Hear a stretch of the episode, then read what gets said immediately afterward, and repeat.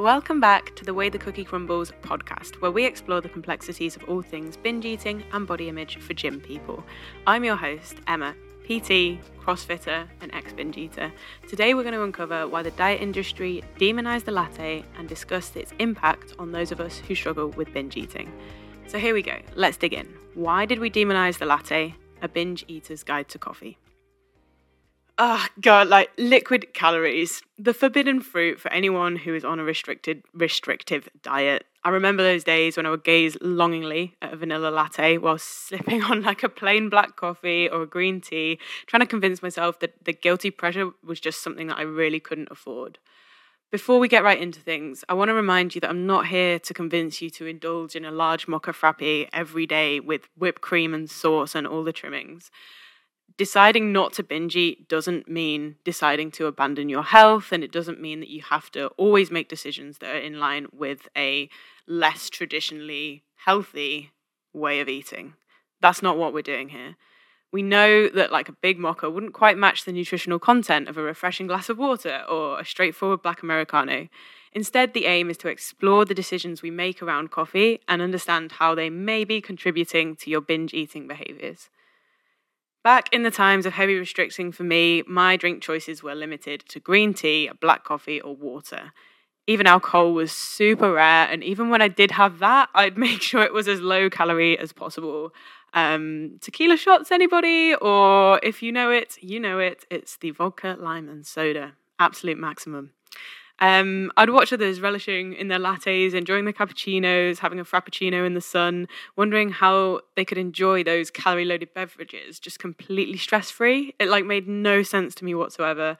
In my mind, it was something that was strictly off limits, but that only fueled my desire to want them even more.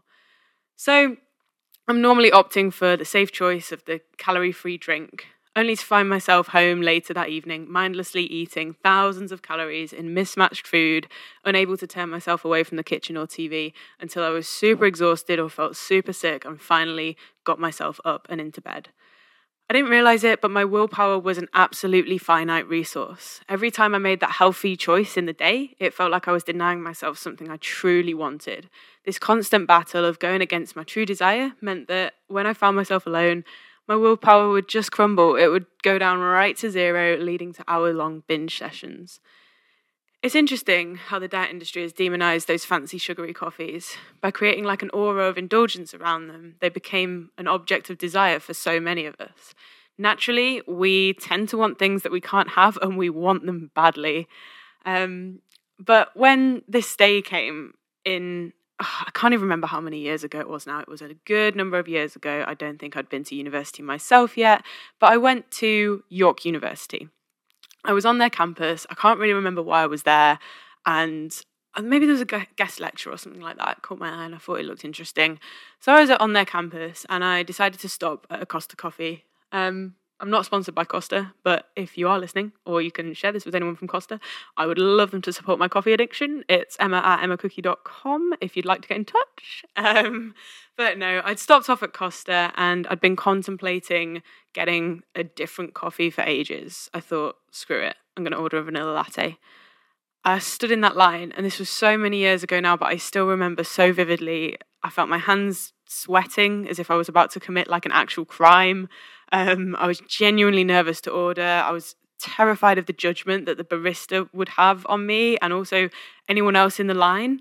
Like, I had this notion that a skinny latte was a drink of choice for people who claimed they wanted to lose weight but never quite managed to, probably because they consumed eight skinny lattes a day, and skinny lattes were for people who didn't understand weight loss. And in my mind, those people were probably overweight. And at that time, that was one of the worst things I could possibly imagine.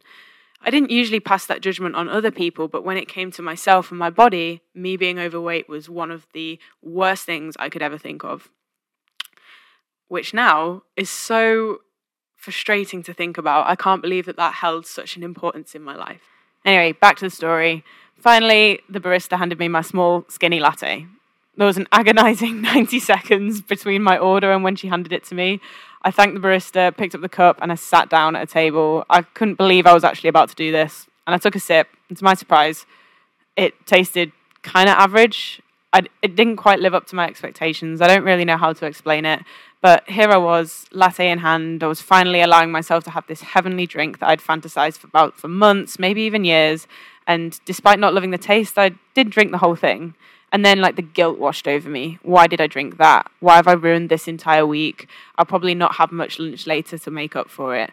All of those guilty thoughts that we have when we feel we've overindulged in something. And this was kind of part of my start of my binge eating cycles, where I would finally give myself the permission to eat something, but then feel horrifically guilty afterwards and start to go round in that circle. This situation is a prime example of how we can become so disconnected from our bodies and our own taste preferences. Whenever we find ourselves saying, like, I shouldn't eat that, and we're restricting ourselves from what we truly want, every time we use should, we're adding another item to the buckaroo. For those of you guys who are too young, it's like an old game where there'd be a little horse. It would wear, well, I think it started with nothing, but it would have a saddle, it would have little packs and extra weight and stuff. And it, the game was to add little parts of it, add little tiny pieces of plastic, little, you know, whatever they're called, uh, I don't know, add little things to this horse until eventually one person would add something and it would go crazy, everything would come flying off. Now, every time we say we shouldn't eat that, it's just like adding one of those little things. We're adding a little thing. We know it's going to book soon. We know it's going to book soon, but we keep adding them because that's what we're doing and we're going to try and get through it. So we're adding our shoulds, we're restricting ourselves, and eventually the horse will buck the only way to make sure that that doesn't happen is to completely reject playing the game altogether. Otherwise, it's going to book. If you're going to engage with it, it's going to book. You need to completely reject playing the game. And that's what we call full permission around food. You can have a latte now. You can have it later. You can have it tomorrow. You could have it yesterday. You could have it next week, in two hours' time, in two months' time. It's a much less exciting prospect when you can have that thing every day, all the time, if you want it. When you know that food is always available to you, an objective source of energy without any good or badness to each food, you can see the latte for what it really is. A yummy coffee with some milk. that is literally it. Caffeine can be great before a workout or for focus in the day. Milk's a good source of protein. Like an average latte or cappuccino doesn't really have more than 150 to 200 calories maximum and has around the same protein as two eggs, depending on the size of the eggs. Like drinking a milk based coffee does not kill puppies. It doesn't send you and your whole ham- family to hell for an eternity or make you balloon in a matter of minutes post cafe stop. I've found the best thing for me is to approach my coffee order thinking about what I really fancy. Do I want something cozy and warming, something that will put me on a little bit if I'm a touch hungry? Then I'll probably choose a cappuccino or flat, or flat white, sorry. Um, I still don't love lattes. I just don't. And a side note to this coffee is not a replacement for food. Please do not only drink coffee for your breakfast. Milk is milk based lattes like they have a n- nutritional content so they can be a helpful snack. Um, but yeah we're not trying to replace any kind of meals with coffees here. All i'm saying is you can consider how you're feeling in the moment. Do you want something that's got a bit of uh, nutritional energy for you or do you want something that is just a nice coffee which doesn't have too much other bits going on?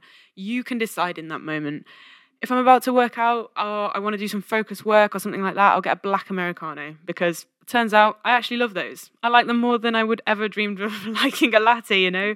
And I don't love it because it's less calories. I love it because, like a crazy person, I actually really enjoy the taste of coffees and I like trying different beans and roasts and all that jazz. So that would be why I choose an Americano because I actually like it. If you don't actually like it, that's cool. You don't need to order one. You can choose something else, choose something different, and just be mindful. You know, if you're drinking a coffee that's based with milk, you can be mindful that it has more nutritional content and maybe not drink four or five of them a day. However, drinking four or five black coffees a day from personal experience, I can I can absolutely guarantee you does not feel good. Does not feel good. if I fancy something that's a bit more of a dessert, then I'll get a salted caramel frap because I love them. They're yummy, delicious. But that's how I think about it in my head. It's a little bit more of a dessert. It's not something I would drink every day, but I love it. I can have it whenever I want. Some days I won't get coffee at all. And I'm not going to lie, this one's the hardest for me at the moment. Um, sometimes I can be a bit more sensitive to the caffeine and it can make me feel a little bit anxious and shaky. And that's okay too. I can just listen to my body, adapt my choices on any given day. You don't have to stick to the same one just because you feel like that's what's in line 200% with what you're doing at that in that week, in that month, however it works. Um, at the start of my binge eating recovery journey, I tried all the syrups. I ordered large a lot and I added whipped cream and I added sauce. Um, because I'd restricted for so long, I'd really felt like I'd been missing out and I just kind of flipped to the other way and was ordering all this stuff. But after some time, I started to realize I didn't actually really enjoy these. Large felt a bit too big. Sometimes the sugar would lead to crashes and like tiredness later in the day. And I figured this all out because each morning I'd write down my feelings and emotions that I had around food from the day before. I'd carefully like notice my language and try and reframe any words that were subjective, so like demonizing or idolizing the different foods for their level of healthiness. I'd try and remove anything that put food into good or bad categories and keep it objective, like this is what it was and this is how it made me feel at the time. It took time, but I did notice a shift in my thinking almost instantly when I started practicing this. It took time to nail it and make sure that I could make decisions in the moment in terms of what I was going to eat, but I noticed a shift in my thinking as soon as I started understanding what was happening, seeing things from an objective point of view, and just trusting my body a little bit more, knowing I could drink these things whenever I wanted to. I knew there was a shift in my mindset almost instantly. Decisions became much more relaxed and my binge eating slowed down. Instead of it being daily, some days I wouldn't do it. And then I'd go for weeks without binging. And I knew I was learning more about how to process my emotions. And I was gaining back power from that binge eating brain. It's a journey. I know you can do it, but it does take a little bit of time. And I'm never, ever going to try and tell you that this can be solved in a day, in me just telling you, in you listening to this one podcast. But you already know that. That's why you're here and that's why you're learning. So, what does this all mean? It's not about banishing lattes or any other coffee indulgence from your life. It's about understanding the psychological factors, the internal battles that you're having, and the impact that all of this is having on your relationship with food. There's a place in my life for all the different kinds of coffee, apart from maybe a latte, and not a place for anything that I don't genuinely find joy in consuming.